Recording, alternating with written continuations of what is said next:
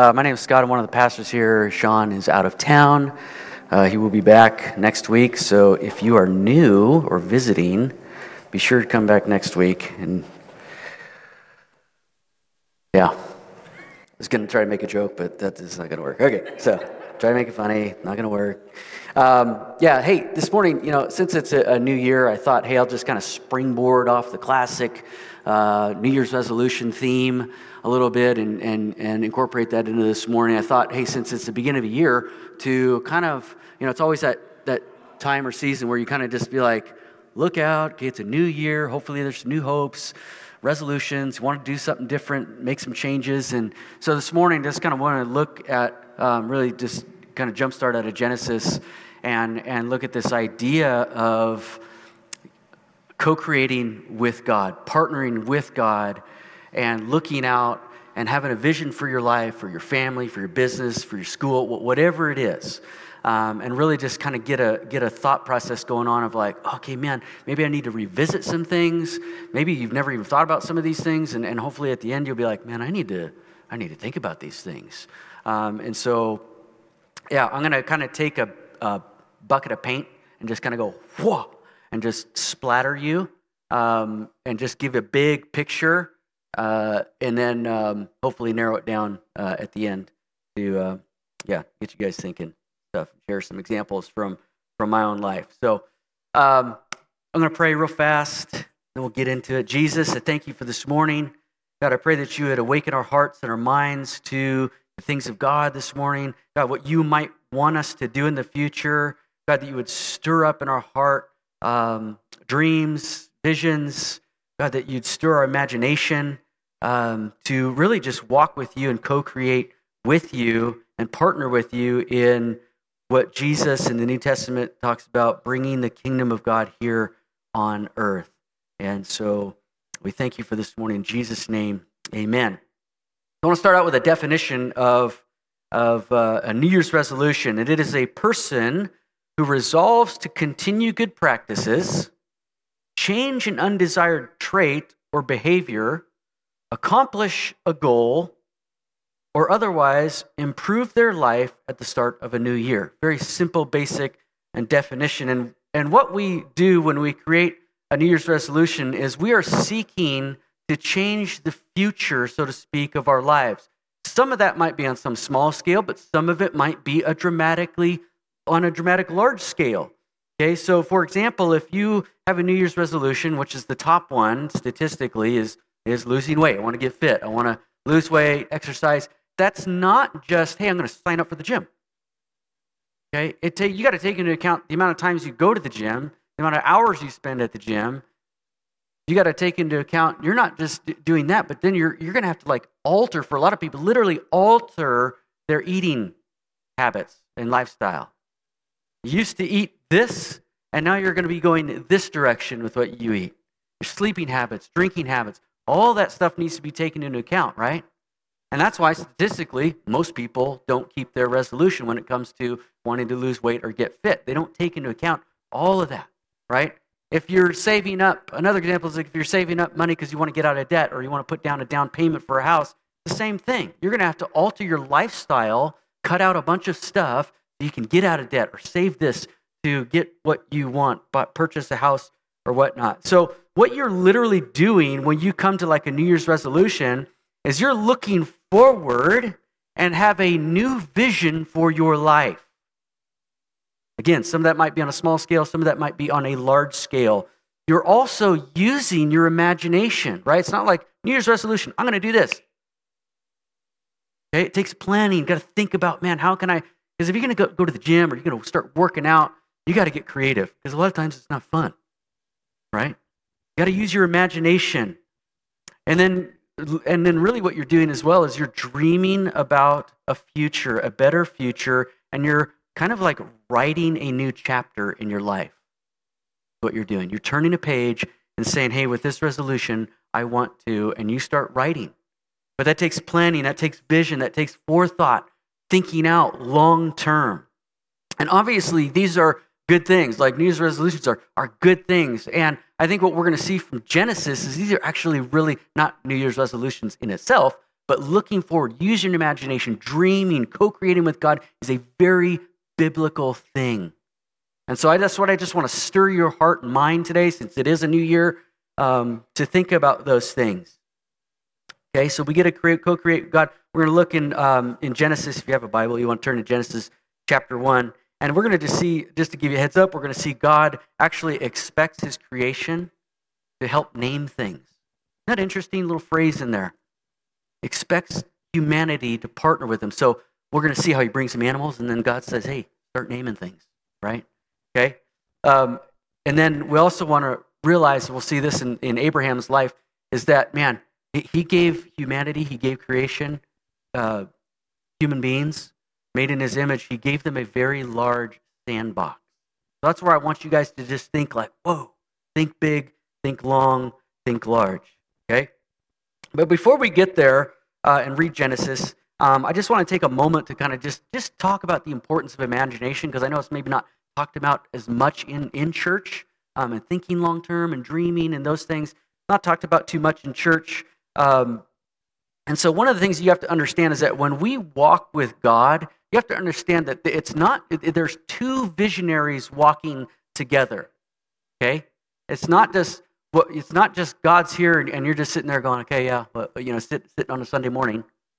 Okay? And then you go out the rest of your week and you come back and just sit. God is desiring, asking you to participate with Him as you walk with Him. You are co creating with God. Okay? Henry Miller said this Imagination is the voice of the daring. I, I, love that language. Imagination is the voice of daring. Why is that? Because it's, it's, it's actually daring to imagine and to start taking steps forward into some unknown territory, right? That, that takes risk. It's daring. Imagination is the voice of daring. If there is anything godlike about God, it is that. He dared to imagine everything. I love that. Albert Einstein said this imagination is more important than knowledge. And that rubs up against our kind of American Western church. We're all about knowledge. As Americans, man, we gain information, information, information. That's how we think we learn. But man, someone as bright and brilliant as, as Albert Einstein, man, said that imagination is more important than knowledge. Okay? Last example, Elon Musk, right? Owner of Tesla and SpaceX, I think, right? This is interesting. In his interview process with his employees, he's looking for imagination and innovation more than anything. So even in his process, you don't even have to have a college degree. You just have to have some form of education or formal training, right? So one of the things he does in his in his inter- interviews is he asks riddles, and he's not even seeing if you get the right answer. He just wants to watch you go through the process of how you're getting your answer. Are you using your imagination? Are you kind of using things that aren't normal or just like the da, da, da. man? He's looking to see is this person thinking with their imagination and innovation. Another thing he does, he'll ask them about their career path in the past and he'll have them describe what difficult seasons they went to or turning points or uh, transitional points in their career that they came to that were difficult. And then he wants to know how did they work through that? And again it's like problem solving thinking forward imagination. How did you get through that? And then his incentive structure for employees especially in the engineering department is all based on innovation. The more you innovate the more incentives you get right? And so he's he's just encouraging people to dream, to think, to go forward, to have vision. What about this possibility? What about that possibility? And so these are just some examples of the importance, um, not just of, of, of God, but just in humanity itself. That, man, imagination, creativity, dreaming, having a vision for your life, for your business, for your kids, like all this stuff is important that we think long term. Now, there's a phrase that, that that's true, but it's at the same time it's not true, right? Well, we all know the phrase that, hey, you know, we're prisoners of time, right? You heard that phrase like, oh, we're trapped in time. We're, we're just kind of stuck here in the present moment. Now, that's true, but then it's, it's not true. You see, we have our, what, what we call like our mind's eye. you know, we have the ability to roll forward, to watch or reel within our mind's eye something in the future that we desire or dream of for God, right? We have our mind's eye. One author says this imagination is the key that unlocks the prison of time. Imagination makes us powerfully human, it makes us inventors and planners. And that's God given. That again is God given. So, bottom line, with imagination and dreaming and vision and all that stuff, we have to understand that God doesn't make generic, right? He doesn't make, there's no generic snowflake, there's no generic sunset or sunrise, there's no generic human being, okay? There should be no generic church, like every church is the same. No, every church should have a vision, you know, from the pastor that he's dreaming about and that makes that church unique. And it's the same thing with you and your family. Everything about you, man, makes you unique. Okay? There's no such thing as generic. With that said, if you have a Bible, in Genesis chapter 1, verse 26, it says this Then God said, Let us make mankind in our image, in our likeness. And this is where you get you're going to start to see like this co-creating, okay? So that they may rule or reign over the fish of the sea, the birds of the air, over the livestock and all the wild animals, and over the creatures that move along the ground. Skip down to verse 28. God blessed them and said, check this out, be fruitful and increase in number. Fill the earth and subdue it, or better language for us to understand is to govern it. Okay? Rule over the fish of the sea and the birds of the air uh, in the sky and over every living creature that moves on the ground. And then verse 29, he just kind of goes off about God saying, Man, I'm going to give you every seed bearing plant on the face of the whole earth and every tree that has fruit with its seed. This will be yours for food. And he kind of goes on. But what I want you to notice is that God creates, right? But then he puts man in charge. Okay? Hey, I created this. All these things are for you. Now I want you to govern it.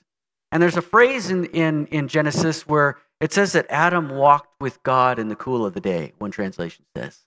And I love that because you think about the creation of humanity and God and Adam walking together and, and God showing Adam all these things and showing this. And, and when we get to chapter 2, check this out. He says in chapter 2, verse 15, then the Lord God took the man and put him in the Garden of Eden to work it and to take care of it or to tend and watch over it, right? So he places him in this garden, in a very large sandbox, so to speak, and just says, hey, man, just do what you want to do. Just don't touch this tree, knowledge of good and evil. But other than that, go, play, build, cultivate, do what you want to do, build a society, be fruitful and multiply, multiply, multiply, excuse me. Uh, uh, ver, verse 19 Now the Lord God had formed out of the ground all the wild animals and the birds of the sky. And then this is where he says this statement. He said, uh, He brought them to the man to see what he would name them. So he brings all the animals, and, and then again, there's this freedom, this co creating, where God is saying, Hey, I want you to name things. I want you to name things. So the man gave names to all the livestock, the birds and, and the wild animals. Okay? Now, this, this account in Genesis by theologians is called the cultural mandate. Okay? And this is where we kind of get this idea of co creating. It's a cultural mandate given by theologians. And, and this is what the definition of a cultural mandate God calls humans as those made in his image to fill the earth with his glory. Now, listen to this through creating what we commonly call culture. Okay? Through creating. So, again, just notice the partnership between God and man, co creating. And culture is defined as a customary set of beliefs, social forms, and material traits of a racial, religious, or social group. It can otherwise, otherwise be described as the shared attitudes, values, goals, and practices that characterize an institution or an organization. So here's this thing, this cultural mandate that God has laid forth and then we actually get to participate in cultivating that, which is a verb, right? So we get to actively participate with God in creating culture. And in the language of Jesus, that language is called the kingdom of heaven or the kingdom of God. That's what we as New Testament believers get to partner with God in bringing, again, in what Jesus says in the Lord's Prayer, your kingdom come on earth as it is in heaven. So there's this idea that we are, to make it really simple, partnering with God in pulling down heaven's culture on earth. Okay?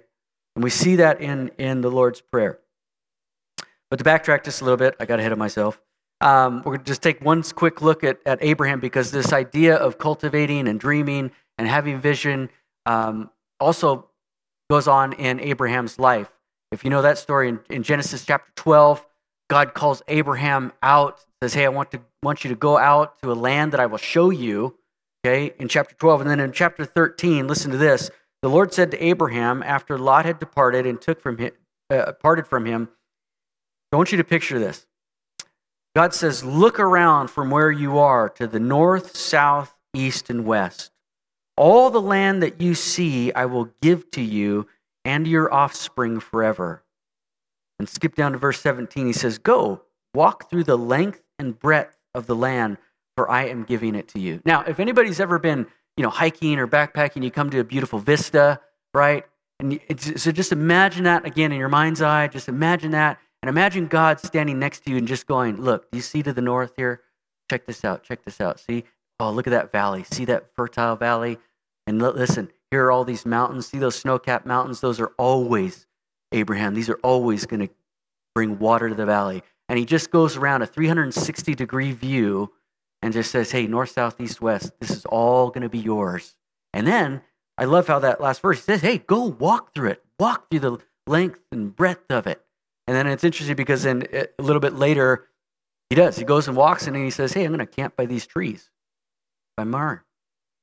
And so you see the freedom that, that God gives Abraham in this story to just go, build, and create, and multiply, build a society. And we get to participate that in what's known as the kingdom of God the kingdom of God, your will be done. Your kingdom come, your will be done on earth as it is in heaven. One scholar says this about, about uh, what Jesus is saying as far as this idea of like pulling heaven's culture down. He says this. He says, listen, you belong, us as human beings, we belong to somewhere else. You belong to the rule and reign of God, and your job is to bring heaven to earth in the here and now to bring heaven's culture in and over the region in which you live and call home. Your job, I love this language, your job is to heavenize, in the language of Jesus, your job is to heavenize planet Earth and the place which you live. So, to kind of sum that up, man, God gives humanity a mandate to create to be a part of establishing a culture. We see that all throughout the scriptures. And then when it comes to the New Testament, the language is your kingdom come, your will be done.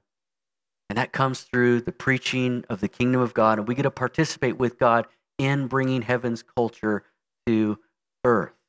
And we co create with God in that. Now, there are four kind of problems or challenges with that. I think that, that our society um, has, and, and one of them, kind of going back to uh, this idea of uh, a New Year's resolution, statistically, it's not in your favor. So I wonder how many of us throughout the years have maybe had a good idea, a God idea. I don't want to do this for God. I want to do that for God. I want to partner with God here. But uh, just somewhere along the way, you have kids, whatever, and, and life gets hard, life gets fast, and you just kind of say, oh, forget it. Now, I'm in the ministry and I've done that. I've been like praying for things, and I've I just come to the place where I'm like, oh my gosh, that's just overwhelming, you know. But I wonder, I wonder how many of us have lost our dreams, lost that idea of co-creating God, or maybe you're here and you've like, man, I've never really even pondered that idea of a partnering with God, and I didn't know I could really do that, and I, I didn't know I could kind of use my dreams and visions or, and just you know co-create with God. I didn't know I could do that. And if that's you, hey, that's okay. You're like, man, I didn't know that at all. You know what? You can start today.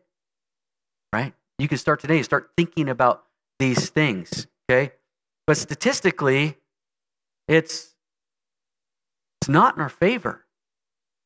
And I don't know how many times I've kind of given up on things or just said, man, forget it.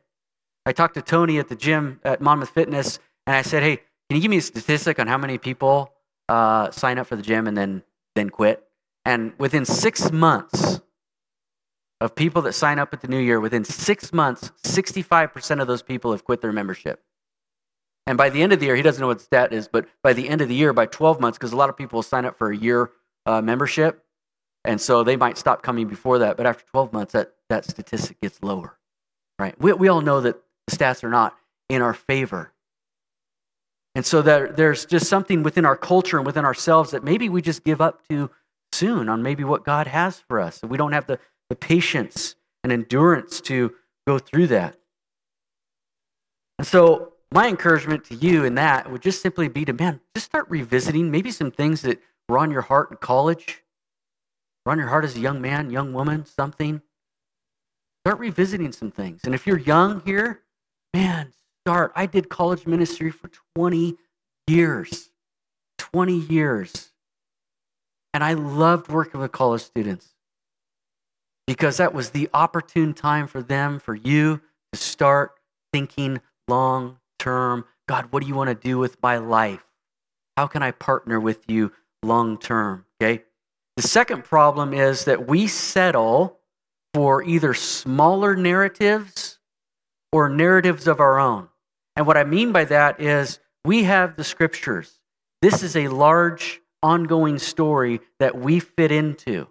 But I think for a lot of us, we settle for our own story or some smaller narrative. And then this story gets second, third, fourth. And you're never going to find fulfillment within your life by having this story second or third in your life. Social media is not going to satisfy. That narrative won't satisfy. Politics won't satisfy. Sports won't satisfy. That's what we tend to gravitate towards. These things that will, these sports or um, politics, these things that become narratives in our lives. And they're not fulfilling narratives. You're never going to find meaning within those narratives. John Eldredge, if you're familiar with him, written a number of books. He said, Our heart is made to live in a larger story. Having lost that, we do the best we can by developing our own smaller dramas to live in. The third thing, third problem or challenge that we have is that we need to trade an obsession with now, right? This obsession with now for a mindset that values thinking long. Stewart Brand writes this Civilization is revving itself into a pathologically short attention span. Do you know our, every year, every year our attention span statistically goes down? And it might be below 10 seconds now. It was at 12, I think, four years ago. Okay? But our attention span consistently goes down. The trend might be becoming might be coming from the acceleration of technology, the short horizons per perspective of market-driven economics, the next election perspective of democracies or the distraction of purple, per, geez, I cannot read, personal multitasking. All of these are on the increase. Some sort of balancing is needed, right? I think all of us can identify at least with some of that, if not all of that. Technology for sure, politics for sure, you know, driven by money for sure. You know, all these things can just rev us up into um, just a frenzy. And so all these things are distracting or problems. And the fourth thing, which is kind of tied to that, is simply the tyranny of now. Most of us are driven by what's right in front of us. Man, if you have, for those of you have kids, you totally understand, right? It's hard to think kind of like, oh, I'm going to go dream with God. I'm going to co create with God. I'm going to do these things when your kids are just, you know, constantly, whatever, fighting, wanting your attention. Um, you, you all know. You have kids, you know it can be tough. But so this idea of man, the tyranny of now can cause just this this inhibition to think long term. So, with that idea, I just want to give you some examples of what my wife and I have done in our lives to kind of think long term, you know, and as, as a father, um, as a husband, um, you know, one of the things that we did for our marriage is we've been married 20 years. And um, our first seven, eight years of marriage, like, was absolutely brutal. Like, absolutely brutal. We both came in with kind of the rose colored glasses into marriage, and we didn't realize how much baggage we had from our past. And uh, everything blew up within those first two years of marriage, and it was it was brutal. I mean, you know, nights where weeks on end where I would sleep as close to the edge of the bed that I could because I didn't want to be close to her. Right? Months of just not seeing eye to eye. But I knew from Scripture that God had something more.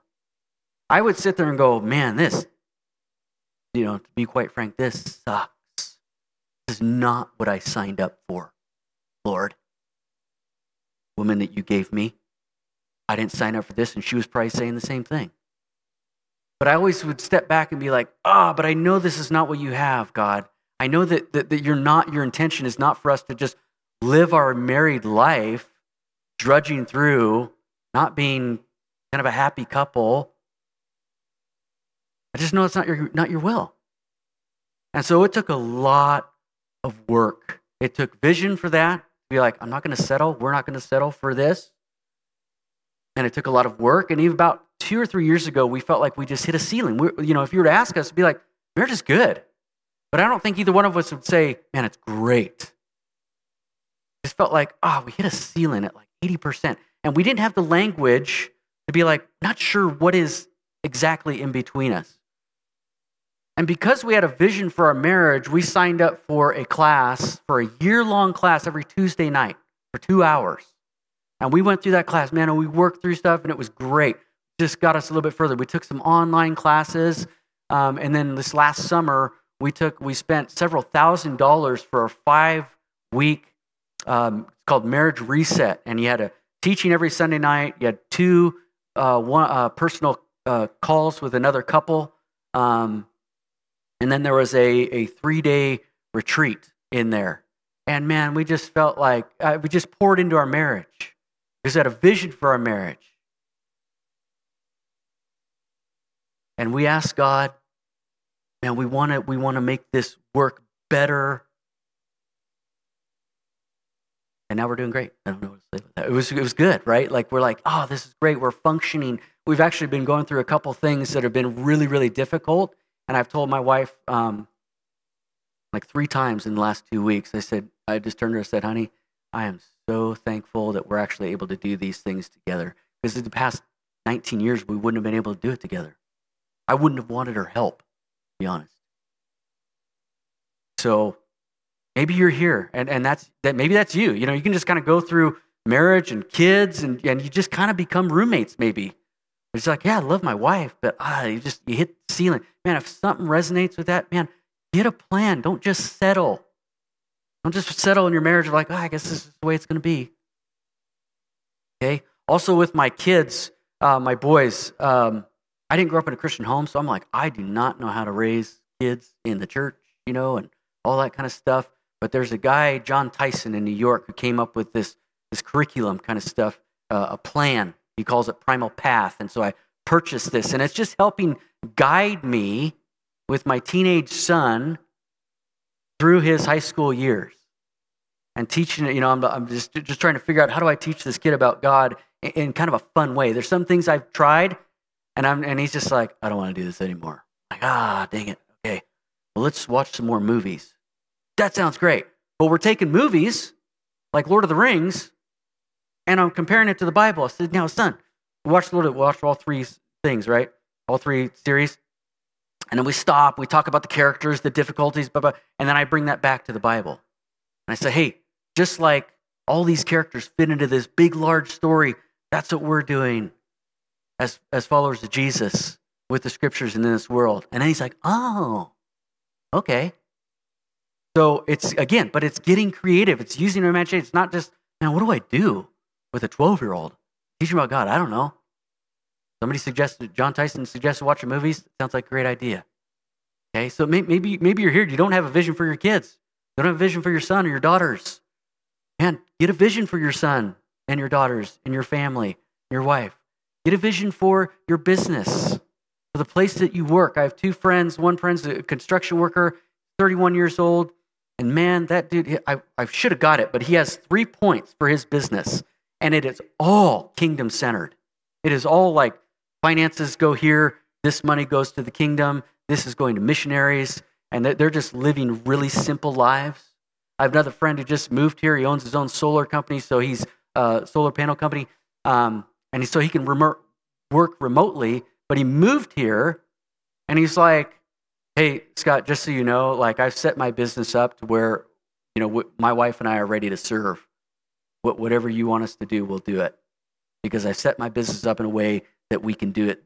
We, we can kind of work, so to speak, part time, helping you out." I'm like, that's amazing. Man, if you're here and you're, you know, you're going to school, you own a business, man, start thinking long term, get a vision for your business, get a vision for your family, get a vision for your future. Start dreaming with God. Start co creating with God. So I just want to close with a couple um, examples or a couple just questions to kind of just get you thinking um, what is God prompting you to do?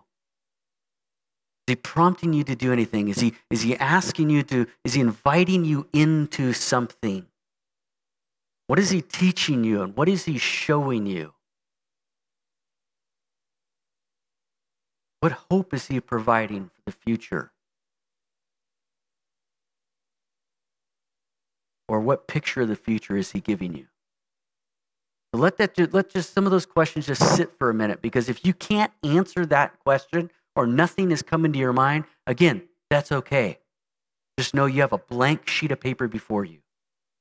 And that for some of you, God is coming up to you right now and He's putting His arm around you and He's saying, whatever your name is, and He's starting to go like this Look around, look around. You see everything I've given you, your daughter over here? I want you to start thinking long term about her. What are you going to do? Your son, same thing. I know you're struggling in your marriage. You need to start thinking long term. You need to start having conversations with your wife about how we're going to get to where I want you to get you. Okay? I think some of the people, some of you, coming to some of you right now, and during our next next song of worship, and I would just ask that you just say, God, what you know, ask these questions. What is it you're asking of me? How do you want me to participate in co-creating for my family, for the kingdom, for this community, for this church?